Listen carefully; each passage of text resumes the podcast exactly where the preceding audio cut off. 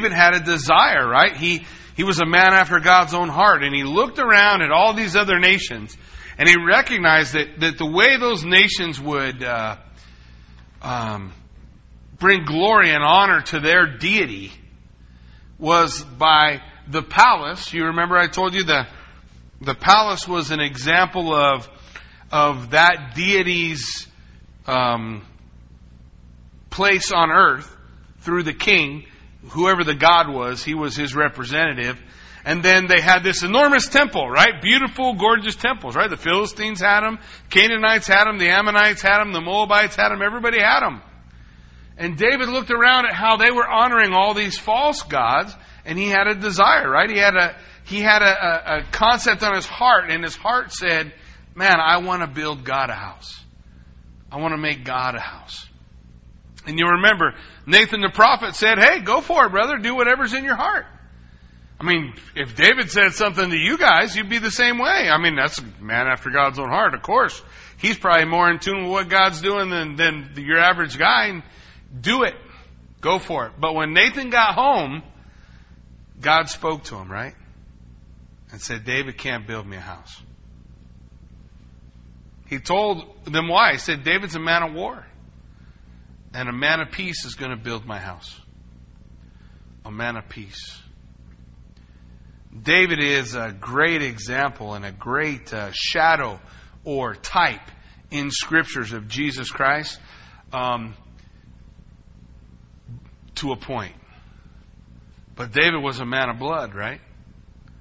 One of the things we're going to look at now is the aftermath of that takes place, and we talked about it. When David got the word, he didn't get disappointed. He, he actually was blessed because God, not only did God say, you can't build me a house, but I'm going to build you one, and I'm going to bring Messiah through you. So here are the promises we had had so far in the Old Testament about Messiah. Genesis chapter 3 told us that Messiah would be the seed of a woman, right? So it's a virgin birth. Man not needed. Genesis chapter 3. Later on, we discover that that seed through woman is going to come through the family of Abraham, right? Because the Lord said, Abraham, through your seed, singular, all the nations of the world will be blessed. Right? The prophecy declaring that Messiah would come through the family of Abraham. Now it's narrowed further. The scripture told us as, as uh, Israel. You remember Israel, the dad? Uh, Jacob was his name that we know him easiest by. Jacob prophesied over all his sons, and he told Judah that through the line of Judah was going to come the Messiah. And now we know that he's going to come through the family of David. Well, that's the kingly line, right? So these things are laid out. David's kind of blown away and blessed by it. But I, one of the things I want to focus on tonight is David was not so bummed at what he couldn't do that he didn't do anything. You ever known situations like that in your life? Maybe you wanted to do something in particular. Maybe it was something in ministry. Maybe maybe it has something to do with music. You know, I, w- I wanted to play. I wanted to do something. I wanted to play the drums, or I wanted to play the guitar, or I wanted to play the bass. But for whatever reason, that opportunity to do that got shut down, and you were not able to do that to fulfill that desire. The the real test for us is what am I doing next? What do I do next? Have I made the decision then what I'm going to do next is complain, grumble, and run away? Because that's not what David did. David was told he couldn't be the man, he couldn't build it. But everything he did from that moment until the time he died was preparation for the one who will who would build the temple. He didn't complain about what he couldn't do, he did what he could.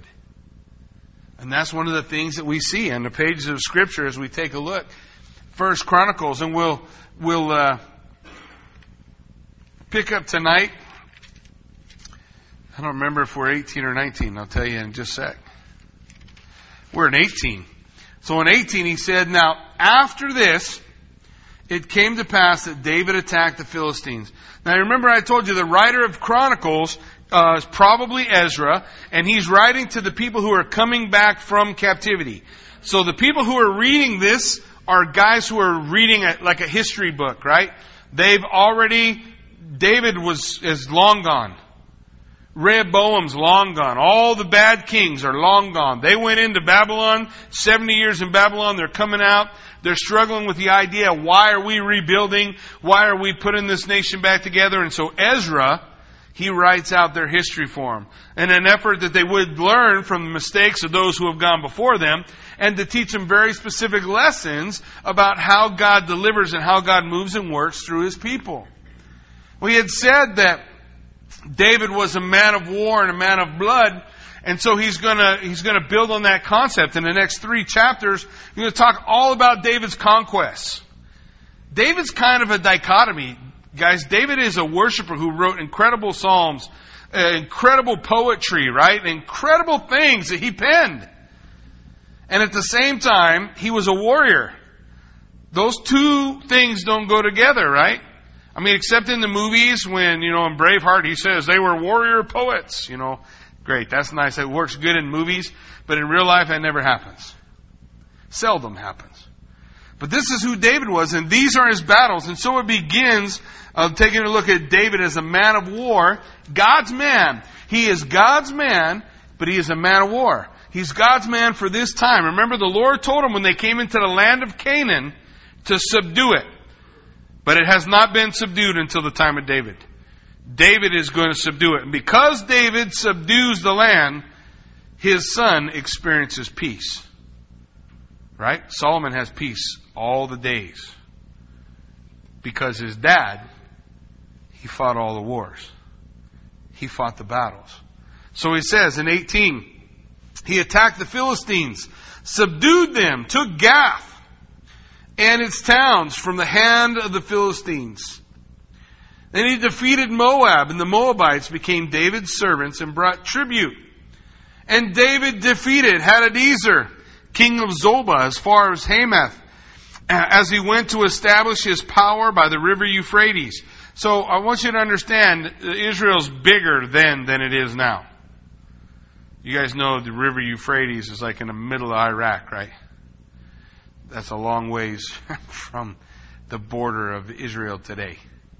But he's establishing his, his power. People are trying to push toward David. David's pushing back. Uh, it says that, that in the end of the battle in verse 4, David took from him 1,000 chariots, 7,000 horsemen, 20,000 foot soldiers. Then you have this neat little excerpt David hamstrung all the chariot horses, except that he, he spared enough of them for 100 chariots. Doesn't that seem weird to you guys? Well, it would be like this. We go out and fought a battle and you won, and the enemy had all these tanks. And you went and blew up all the tanks. Well, you kept a hundred for yourself, but there were thousands, and you destroyed them. I mean, wouldn't it seem better to take those tanks and use them? You know, make them a part of your army, utilize them for, for what you were doing. But you remember David was kind of in touch with what God was doing and how God was moving. Psalm uh, 20, David said, Some trust in chariots, some trust in horses, I trust in the Lord. One of the things God had told his kings which David is not perfectly obedient in, but what did he tell him? He said, Don't multiply horses. I want you to understand, it's not because there's something wrong with horses. What were the horses of that day? They're the tanks. That's the war. That's the war machine. Right? You get it? If you're standing there with a, a spear and a stick and somebody's running at you at a horse, you are at a disadvantage. Agreed? And if they got a chariot, that's like a tank. But God said, don't multiply horses because you'll put your trust in horses. He said, don't multiply gold because you'll put your trust where? In gold. I know.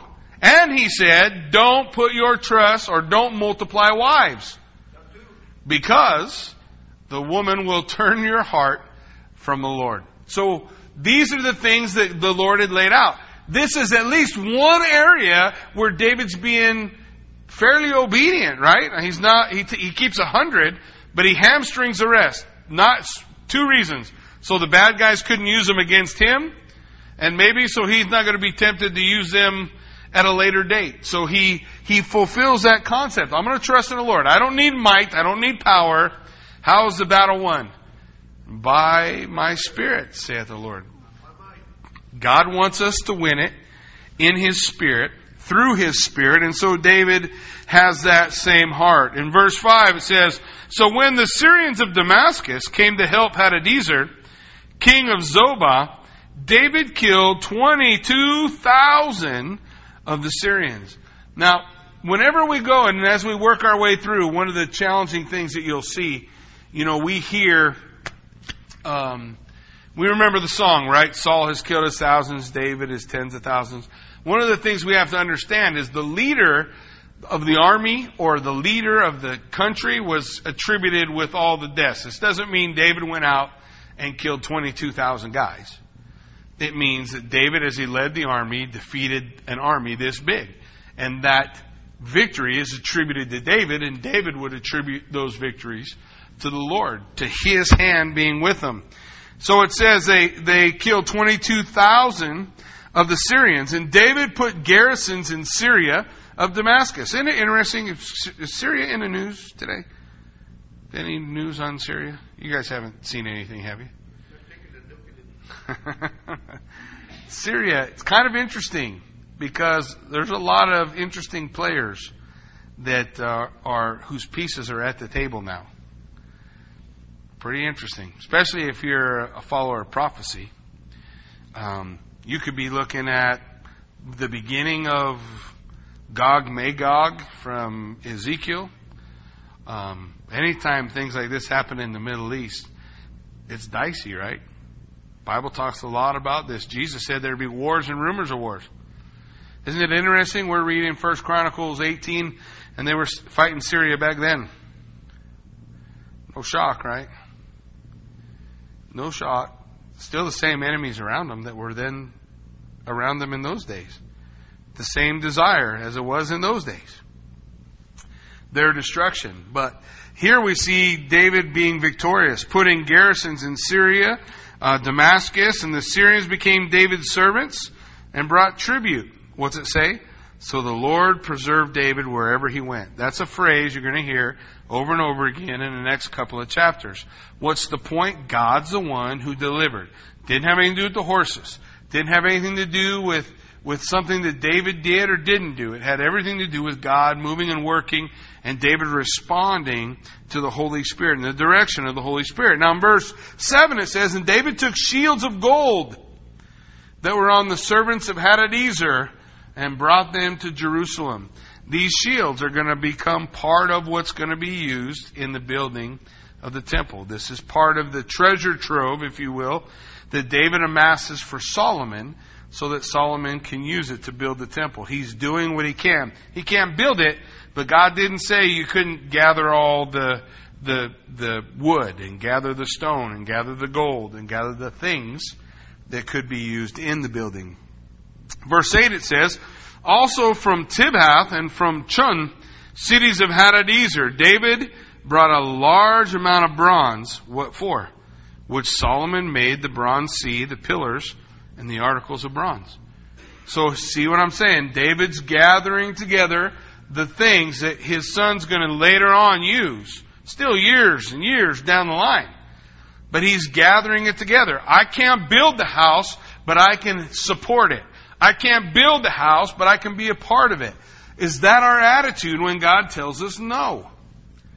When a door closes, an opportunity uh, takes a right turn instead of a left turn, and and is our attitude one of, well, how can I be a support, or is our attitude, you know, well, I just need to go someplace else where they recognize my gifts? Because David's attitude was, I'm going to be a part of supporting. I can't be the guy to do it, but I'm going to help those who can. And that was, that was the attitude. I think that's the attitude the Lord wants us to have. It says, Now when Tau, king of Hamath, heard that David had defeated all the army of Hadadezer, king of Zobah, he sent Hadoram, his son, to King David to greet him and bless him because he had fought against Hadadezer and defeated him. For Hadadezer had been at war with Tou. And Hadoram brought with him all kinds of articles of gold, silver, and bronze. So Tau, he sees David is untouchable, really. And he says, I'm not fighting. Uh, okay, we'll be your servants. Here's, here's a bunch of gold and silver. You know, we'll pay tribute to you. We're, we don't want to fight. We want peace. So they, they came and offered peace. King David also dedicated these to the Lord. David didn't put them in his treasury. David didn't put them in his wallet. David didn't take some of it for building his house or the things that was his. He took it and he set it aside for the Lord. This is God's. This is for the temple. This is for the building of the temple that Solomon is going to do. So he dedicated these things to the Lord. Along with the silver and the gold that he brought from all these nations, from Edom and Moab, from the people of Ammon, from the Philistines, and from Amalek.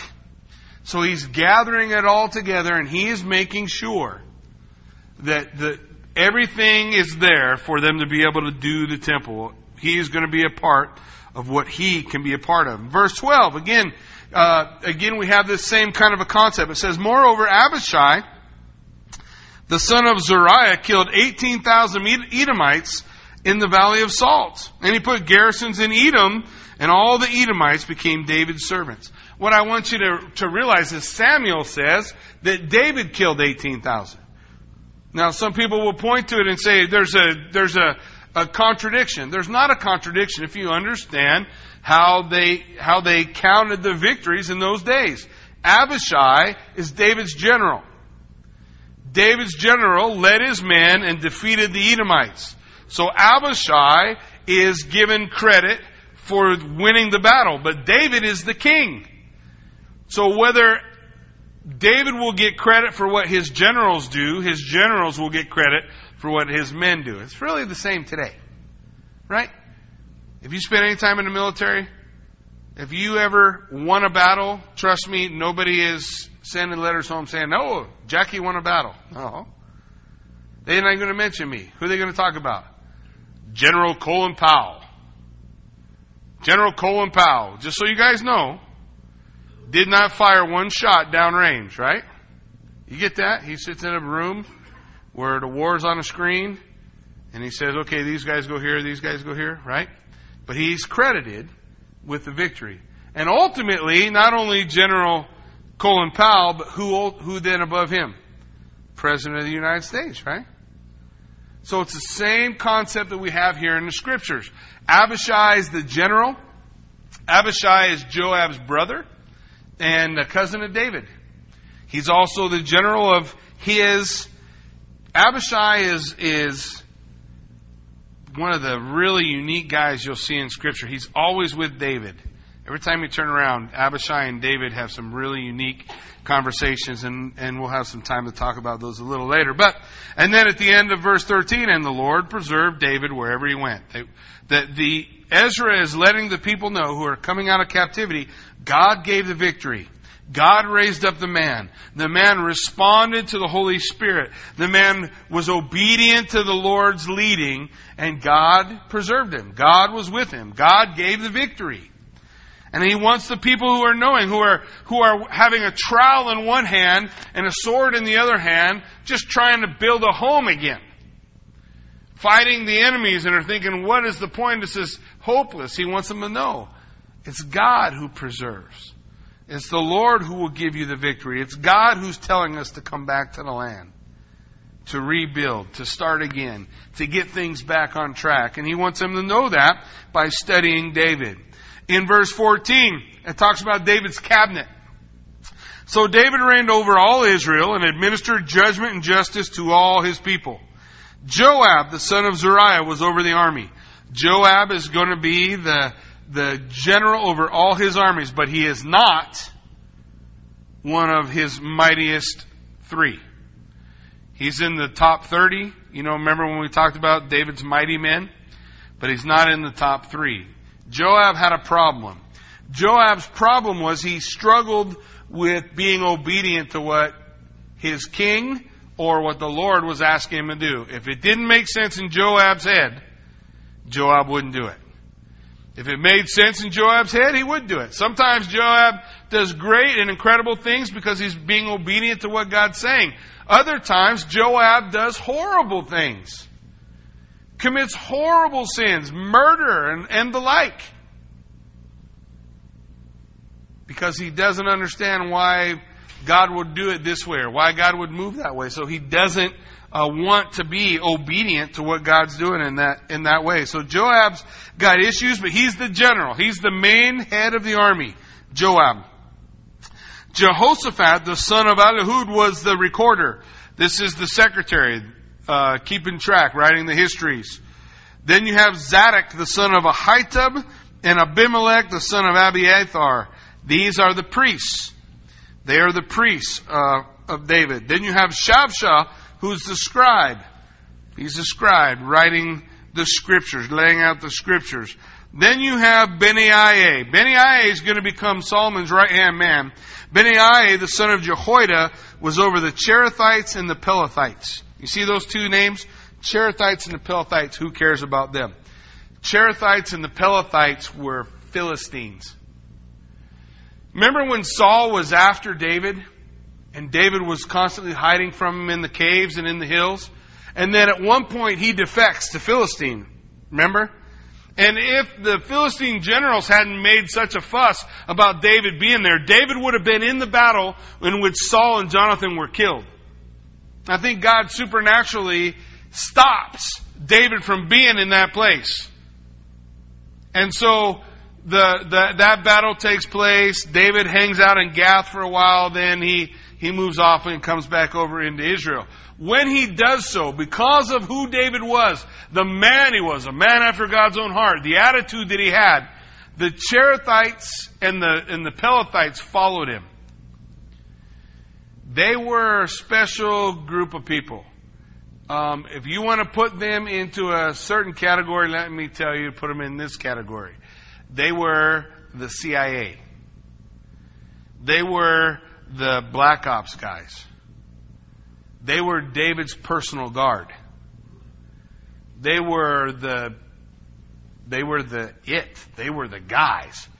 Benaiah is so trusted that he does it and runs these Philistine guys who who who started in Philistia, but then they followed David. As a result, they're they're really not Philistines at all, but that's where they started. They started in that area. They end up serving David all their days. You know the last time you hear about them? When David dies. And they're just gone.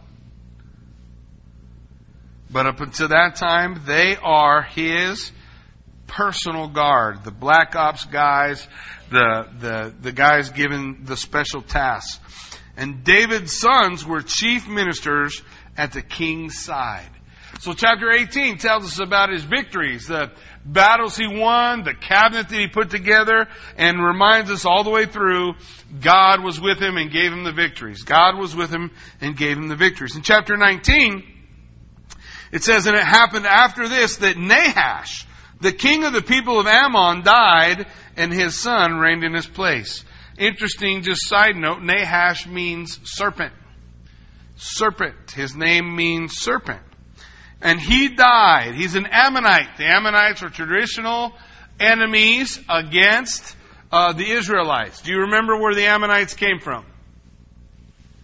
They came from a little story. There's this guy that that that Abraham took with him, his nephew. Remember him? His name's Lot. And Lot moved to a land that was known for its sin. It was called, do you guys remember? Sodom and Gomorrah. And so God was bringing judgment against Sodom and Gomorrah, and an angel came and told Lot, You need to get out of here because God's bringing judgment, and He's not going to bring the judgment until you get out. We remember? And, and Lot actually hem and hawed about it so much that the angel has to lay a hold of him and drag him out of the city. Lot's wife comes and his two daughters. Lot's wife has a particular problem. Do you guys remember what her particular problem was? She did not want to go. She didn't want to go. There's a lot of stuff that is being left behind there. She had grandkids. She had other sons and other daughters in the city. And she turned back to go back. Something the, the angel said, don't. Jesus said the same thing. No man putting his hand to the plow and looking back is fit for the kingdom of God. She looked back. Scripture tells us what happened, right? What happened? Pillar of salt. So then Lot and his two daughters, they ask if they can go to this little town called Zoar. Finally, the angel's like, fine, whatever, get there. Well, when they start to head over to Zoar, they're so freaked out that they just run into the mountains and they hide in the mountains. And they're so sure that the world is about to end that Lot's two daughters get him drunk. He sleeps with each of them, and they each bear children. And one of those was the father of the Ammonites. And the other, you remember? So we have two traditional enemies of God that right that come through this incestuous, weird, twisted thing that happens. Do the things we do, the sins that we commit, do they have a ripple effect into the future or does it just affect us? What do you think? We don't live in a vacuum, right? We don't live in a vacuum. The choices we make, the sins we commit, we, it's funny because sometimes today people say things like, oh, it's not a big deal. God will forgive me. Right? You guys ever heard that before? But there's really no place in the scripture where, where God takes that tone with us. Oh, don't worry about your sin. I, I got you. Now, when we're repentant, He has that tone. Right? What 1 John 1 9, what does it say? If I confess my sins, what? He is faithful and just to forgive us our sins and cleanse us from all unrighteousness, right? But what's that predicated on? A confession of sin. Right? Not a profession of I can live any way I want. That's not the same thing, is it? So, interesting, some of those ideas that our sin doesn't have a ripple effect, that it only affects me, that it doesn't really matter to anybody else, what's a big deal, but it affects the whole world. We don't live in a vacuum. One person's sin, one part of the world, in a remote cave, affected people all the way through time through the nation of Israel. So it's interesting for me as we see those things kind of come to light. Well, the king of the Ammonites dies. The king of the Ammonites, Nahash. And it says, David said, I will show kindness to Hanun, the son of Nahash, because his father showed kindness to me. Now that's strange because the Ammonites are enemies. But if we go back into history, here's what we learn. You guys remember when Saul was first king? and he wasn't really sure how to be a king, and he went back home and just was plowing his field, and and uh, you know he was he was humble back then. He wasn't so full of himself. And Jabesh Gilead gets attacked. They get attacked by the Ammonites, specifically by a king named Nahash.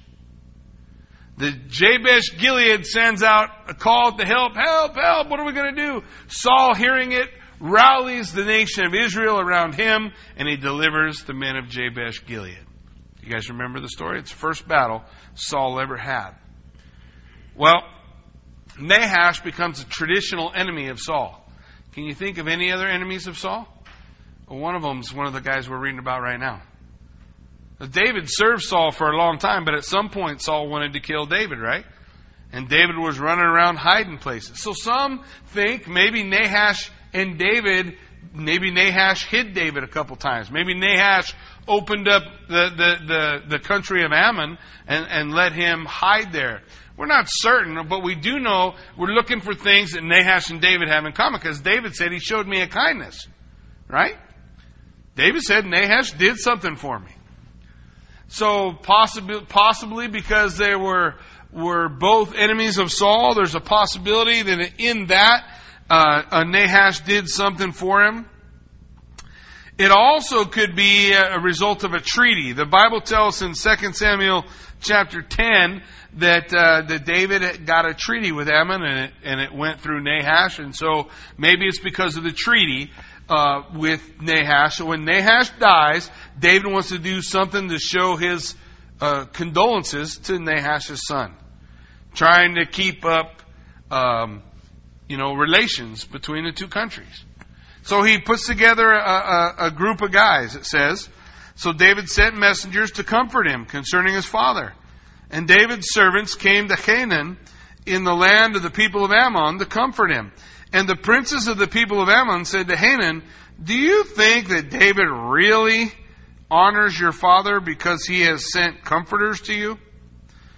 Did his servants not come to you to search and to overthrow and to spy out the land? Therefore, Hanun took David's servants, shaved them, cut off their garments in the middle at the buttocks, and sent them away. So what this means, is he shaved them, shaved them bald, shaved his hair, shaved the ringlets uh, for the for the Jews that they'd have on the side, shaved their beards. Bible tells he shaved half. So they got half a beard and half not a beard. It was a, a huge disgrace to the people of their time. The other thing he did is he he made them leave naked. He cut off their, their robes and their clothes and he sent them out naked. We read about these kind of things happening in Isaiah.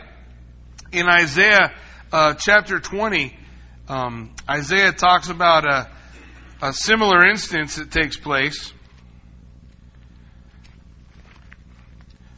Um, remember, we talked about the Assyrians and some of the things uh, that the Assyrians would do. Isaiah 20. So shall the king of Assyria lead away the Egyptians as prisoners, and the Ethiopians as captives, young and old, naked and barefoot, with their buttocks uncovered to the shame of Egypt. So the idea is that they would give them, they could wear their shirt, but they went out naked from the shirt down. Pretty embarrassing, wouldn't it be? To have to walk all the way home from Ammon with no breeches. And, if, and just in case you're thinking, um, well, I'll just take some more out of my suitcase. Uh, sorry. you don't get that either. You get sent out. And then you're, you're too embarrassed to want to go through a lot of towns that way. So you tend to, to stay around the town. So they, the scripture tells us they got word to David. It says, Then some went and told David about the men, and he sent to meet them because the men were greatly ashamed. So he got word, the men got word to him, and David sent guys to cover. He sent guys to, to cover their shame. He sent guys with clothes. He sent guys to clothe them. And he told them, wait at Jericho until your beards have grown and then return. He said, basically, he said, you guys take a vacation. You're at Jericho right now. Just, just hang out in Jericho. Take some time off. Let your beards grow back. Let the sting of, of the insult that uh, has come upon you wear off. And so he leaves them there. So when the people of Ammon saw that they had made themselves repulsive to David, so David's hot. When it says they made him repulsive to David, David is mad. Now, of all the guys in the Middle East at that time, David was the one that you did not want to upset. But they had upset him, so they made themselves repulsive. So there's a couple of choices, right? You've made yourself repulsive to somebody. We can ask forgiveness, you know, uh, uh, apologize, pay whatever tribute you need to pay. I don't know what would happen. They had that choice. Or, rather than doing that, you could do what they did. It says, so Hanun and the people of Ammon sent a thousand talents of silver to hire for themselves chariots and horsemen from Mesopotamia, from Syrian Maacah, and from Zobah. So what they do? They bought themselves a mercenary army. They with uh, uh, what did it lay out for us? A thousand talents, right?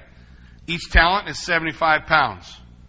So seventy-five thousand pounds of silver, they bought an army to go do battle against David. They're going to go do battle. They're going to go fight. So they hired them for themselves 32,000 chariots. And the king of Maacah and his people who came and they encamped before Medeba. Now Medeba is uh, in Jordan today. It's just about 19 miles outside of uh, Ammon, Jordan. Amman. So just uh, about 19 miles outside of it. So it says, now when David heard of it, he sent Joab and all the army, what's that next phrase? Of the mighty men. So if you remember when we were reading the stories about the incredible heroes in David's army, when it says he sent Joab with all the army and all the mighty men, that he got them all. All 300, 600, whatever the, the final number of it, the best of the best of the best that he had, he sent. He's going to go deal with this threat to the, to the nation. And so the people of Ammon, they came out and put themselves in battle array before the gate of the city, and the kings who had come were by themselves in the field. So when Joab saw that the battle line was against him, before and behind, he chose some of Israel's best and put them in battle array against the Syrians. And the rest of the people he put under the command of Abishai, his brother. And they set themselves in battle array against the people of Ammon. So you have two brothers here, leading two parts of the army against uh, uh, divided forces. And I think there's kind of a, a, a neat little concept here that hopefully we can develop as well. And so he said to him, If the Syrians are too strong for me, then you shall help me. But if the people of Ammon are too strong for you, then I will help you. Now, well, what's that got to do with us? Well, let's see. Two brothers, common enemy. And they decide we're going to focus on the enemy instead of arguing with each other. That kind of a new concept? Two brothers, common enemy. If I need help, you come help me. If you need help, I'll come help you. That's the way brothers are supposed to deal. Well, what about for us? Do we have brothers? What is the church? Is the church this building? The word uh, ecclesia, it's the, it's the people. It has nothing to do with the building or a place. So if the church is people, and the, what we see the people calling one another in the church in the book of Acts, they called each other brothers and sisters, right? So if the church in Jerusalem needed help, they could rely on the church at Antioch to provide it, couldn't they? And vice versa. If the church at Antioch got in trouble, they could rely on the, the church at Jerusalem to help, right? To be a help. Why? Because we have a con- common enemy, don't we? The enemy is not the Baptists or the Methodists or the Pentecostals or the Baptist or the anybody in betweens. The enemy is the devil. The head of the church is Jesus Christ. And as brothers, we ought to be able to work together. The sad reality is that doesn't happen very often. It's actually a rather difficult process because people get uptight about different things. Who's going to get the credit? Well, who, where are the people going to, go? if we come together and we do an outreach and people get saved, which church are they going to join? Man, I don't care. let them go where they want to go. Let's let's work together. That's what I see in Joab and Abishai. Hey, if you're in trouble, I'll help you. If I'm in trouble, you help me. That's how they function. That's how we see them working. And listen to what they say. So be of good courage and let us be strong for our people and for the cities of our God. And may the Lord do what is good in his sight. You know what I like about this is Joab and, and Abishai was probably a little more in tune with the things of God than Joab. But Joab, here Joab is on the threshold of battle. He's like, I'm going to go over here and fight these guys. You go over there and fight those guys. And then he says this, and God let God do whatever's right in his sight. We'll go fight. We'll go fight and, and let God sort it out. David said, go. We're going to go. So they went out. They did battle and it was short. It was the lamest 75,000 pounds of, of silver anybody ever spent for an army. Because it's, look at it. It's, so Joab and the people who were with him drew near to the battle against the Syrians and they fled. Oh, that's not so good. And when the people of Ammon saw that the Syrians were fleeing, they fled. So it is short. You get it? They run in to do battle and the Syrians run. And then Abishai goes at the Ammonites and they run. So everybody's running, everybody's hiding, everybody's taking off, and all that really was accomplished was the Ammonites figured out how to waste 75,000 pounds of silver to fight a battle that nobody was really ever going to fight anyway. It's just about how silly it is to do battle against God in the first place.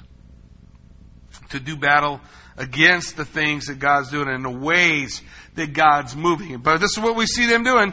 So it says, So Joab and the people who were with him drew near, and they flee, and the people of Ammon saw the Syrians, and they flee before Abishai his brother. So Joab went to Jerusalem. Huh. Okay. So they go and flee, battle's over, no real fight, Joab goes back home. Now when the Syrians saw that they'd been defeated by Israel, they sent messengers and brought the Syrians who were beyond the river, Shophach, and the commander of Hadadezer's army went before them. And when it was told David, he gathered all Israel, crossed over the Jordan, came upon them, set up in battle array against them. So when David had set up the battle array against the Syrians, they fought with him. And the Syrians fled before Israel, and David killed 7,000 chariots, 40,000 foot soldiers of the Syrians, and killed Shophach, the commander of the army. So they still, they fled, they didn't fight, they saw the everything. They called one more guy, one more commander from Syria, and he came to do battle. David went out and, and beat him. But it's futile. Doesn't it seem dumb? It only seem dumb to me? It seems dumb to me. It seems dumb to me what's going on. Hold your place here and turn to the right. Because every time I think about how dumb this is, I am reminded of a psalm. You don't have to go very deep into the Psalms to find how dumb this is. You find it in Psalm 2. Why do the nations rage? And the people plot a vain thing. The kings of the earth set themselves, and the rulers take counsel together against the Lord and against his anointed. Well, same thing's happening, right? Who is God's anointed at the time that we're studying? David. Is David not God's anointed at the time? He's God's anointed. He's, he's the king. They're, everywhere they look, people are trying to fight. How's that working out? Not so good. David is God's anointed. He is going to uh, seal off all the lands of Canaan and unite all of Israel and turn it over to a peaceful time under his son. And his son will reign, Solomon, until he turns it over to his son, and then they'll let it all fall apart. That's how it's going going to work. But in Psalm 2, it says these rulers take counsel together against the Lord and against his anointed. Now, is that only talking about David? No, Psalm 2 is a psalm about Jesus Christ. It's about why do the nations rage? Why are they constantly doing battle against him? In the end of days, you're going to see it. Revelation chapter 19, all the armies of the world trying to do battle against Jesus Christ. By the way, he's not going to need our help or the angels' help or anybody else's help. He's going to deal with them all by himself. Scripture declares he's going to pass right through the midst of them. And they'll see this man walking from Bozrah that looks, and, and the scripture tells that it looks as though he'd been stomping grapes. And they'll say, What have you been doing? And he'll say, Trampling the grapes of wrath alone. And he passed through the Jezreel valley, and the blood flowed to the horse's bridle. Well, it's not much of a battle, just so you know. That's why it says, Why do the nations rage? Why are they fighting? Don't they know their maker? Can you really do battle against your creator? The Bible tells in the book of Colossians that in him, in Christ, all things consist. So that means what holds the whole thing together, all of creation is held together by the word of Jesus' power. So when the Bible says that he returns and his tongue is like a two-edged sword, it is because he doesn't need to carry a sword. He's not going to have to fight. He just speaks the word and everything that holds you together lets go. And the armies are just destroyed. And God's not saying, He's not telling them this because He's glorying in the destruction of His enemy. The Bible says He has no glory in the destruction of the wicked, but that the wicked would turn from his rebellious ways and live. God tells us the end from the beginning. Let us break their bonds in pieces, cast away their cords. And so he who sits in heaven will laugh. Here's the enemy saying, God's not going to rule over us. Who's he to call the shots? Why should God be in charge of anything? We'll break their cords. We'll be free. The last great act of defiance. He who sits in the heavens will laugh. The Lord will hold them in derision. Then he will speak to them in his wrath and his, and distress them in his deep pleasure and say, Yet I have set my king on my holy hill of Zion, and I will declare a decree. The Lord has said to me, You are my son. Today I have begotten you. Ask of me, and I will give the nations for your inheritance, and the ends of the earth for your possession. And you will break them with a rod of iron, and you will dash them to pieces like a potter's vessel. This is God saying what's going to happen. But listen, now therefore be wise, O kings. Don't be stupid. Be instructed, you judges of the earth. What's it say? Serve the Lord with fear and rejoice with trembling. Kiss the Son, lest he be angry, and you perish in the way when his wrath is kindled but a little. For blessed are those who put their trust in him. Hey, God says this is what will happen if you do battle against the Lord. This is what happens. They're dashed to pieces. So God says, be instructed, be wise, listen to what I'm saying. Two paths before every man, right? One leads to destruction, one leads to life. The Lord says, choose life. Why should you choose death? Why should you be obliterated? Why should you be wiped out? Be instructed. But you know, one of the saddest verses in the book of Revelation. And yet, they would not repent and give God glory. No matter what happened to them, they wouldn't change. They're so caught up in their sin they're say, they finally would ultimately choose that. I will have my sin, my life, my way. I don't care what God says. I don't care what God wants. I don't care. And they're utterly lost. And there are people today who run around the same way. Only they may deceive themselves for a while here and say, well, it's okay. God's going to forgive me anyway. Doesn't matter how I live. Does it? God loves me no matter what. I uh, probably just a little bit of problem with that theology. That theology for someone who says, I love the Lord and I struggle, I think it works. Yeah, God's love is not ever going to fail and will not ever run out on you. But the person who sins willfully, the Bible says there's no sacrifice for willful sin. By the way, that's in the New Testament. There's no sacrifice for sinning with a high hand, for just living a life of sin and saying, Well, God will forgive me. There's forgiveness for the life that says, I am a sinner, Lord, forgive me. You, do you guys see the difference?